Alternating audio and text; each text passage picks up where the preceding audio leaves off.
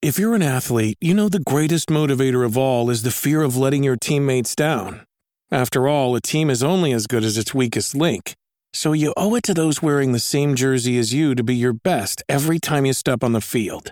That's why there's no vape in team. When you vape, you can expose your lungs to toxic chemicals that can damage your lungs. If you're a step behind, the team's a step behind. Brought to you by The Real Cost and the FDA.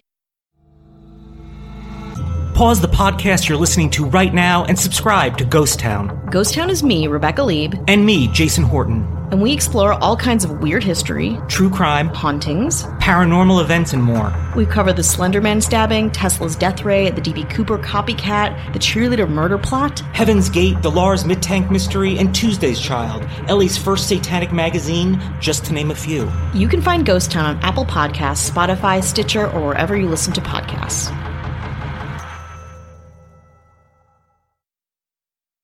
In 1968, a Disney star fades. I'm Jason Horton, and this is Strange Year. 1968 was filled with tragedy, including the assassination of Martin Luther King Jr. and Robert Kennedy. However, the strange end to a child star made 1968 a strange year.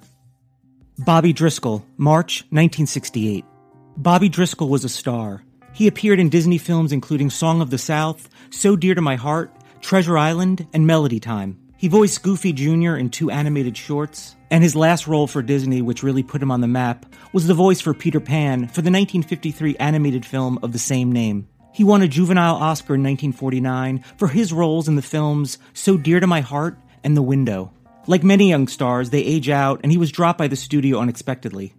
According to EW.com, Hollywood biographer Marc Eliot states When Howard Hughes bought RKO, in effect, he became the owner of Disney Studios. He controlled the money and he hated Bobby Driscoll. He hated Hollywood kids. He thought they were precocious, weren't real, and incredibly annoying. He didn't want Bobby Driscoll to be with Disney anymore. Bobby Driscoll found some acting work post Disney stardom, but he also found heroin in high school.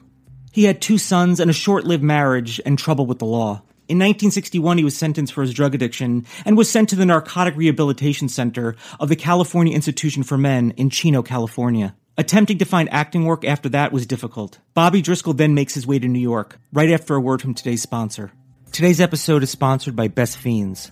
I love researching the weird parts of history, but sometimes I need a mental break, and Best Fiends is perfect. It's a puzzle game that you can play right on your phone, and it's really cool because you go through all these levels, solving challenging puzzles that actually engage your brain, but it's casual and it's fun. It's a unique and exciting puzzle experience, unlike any other puzzle games out there. And like I said, it's casual, anyone can play. It's made for adults, but it's fun for everyone. Best Fiends updates the game monthly with new levels and events, so it never gets old. I'm well over level 300, and Best Fiends manages to keep it fresh and exciting. It doesn't require internet to play, so it's there for me no matter what. Engage your brain with fun puzzles and collect tons of cute characters. Trust me, with over 100 million downloads, this 5 star rated mobile puzzle game is a must play. Download Best Fiends free on the Apple App Store or Google Play. That's friends without the R, Best Fiends. In New York City, Driscoll immersed himself in the world of the avant garde. This included being a member of Andy Warhol's The Factory. His last acting role was in the Warhol produced short film Dirt, in which he played a nun.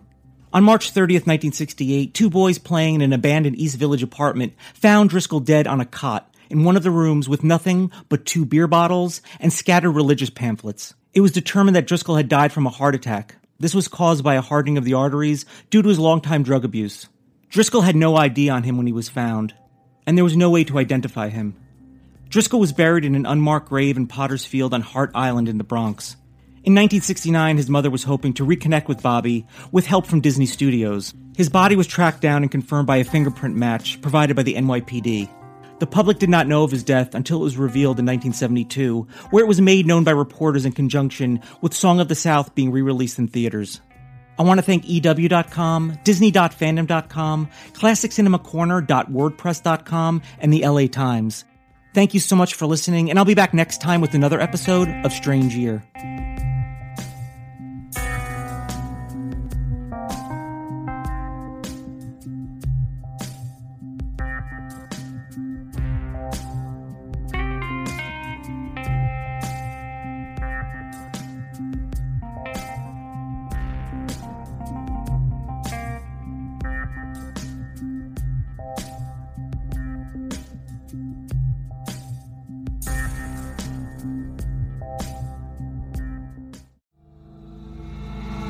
Pause the podcast you're listening to right now and subscribe to Ghost Town. Ghost Town is me, Rebecca Lieb, And me, Jason Horton. and we explore all kinds of weird history, True crime, hauntings. paranormal events, and more. We cover the Slenderman stabbing, Tesla's death ray, the DB Cooper copycat, the cheerleader murder plot. Heaven's Gate, the Lars Mittank Mystery, and Tuesday's Child, L.A.'s first satanic magazine, just to name a few. You can find Ghost Town on Apple Podcasts, Spotify, Stitcher, or wherever you listen to podcasts.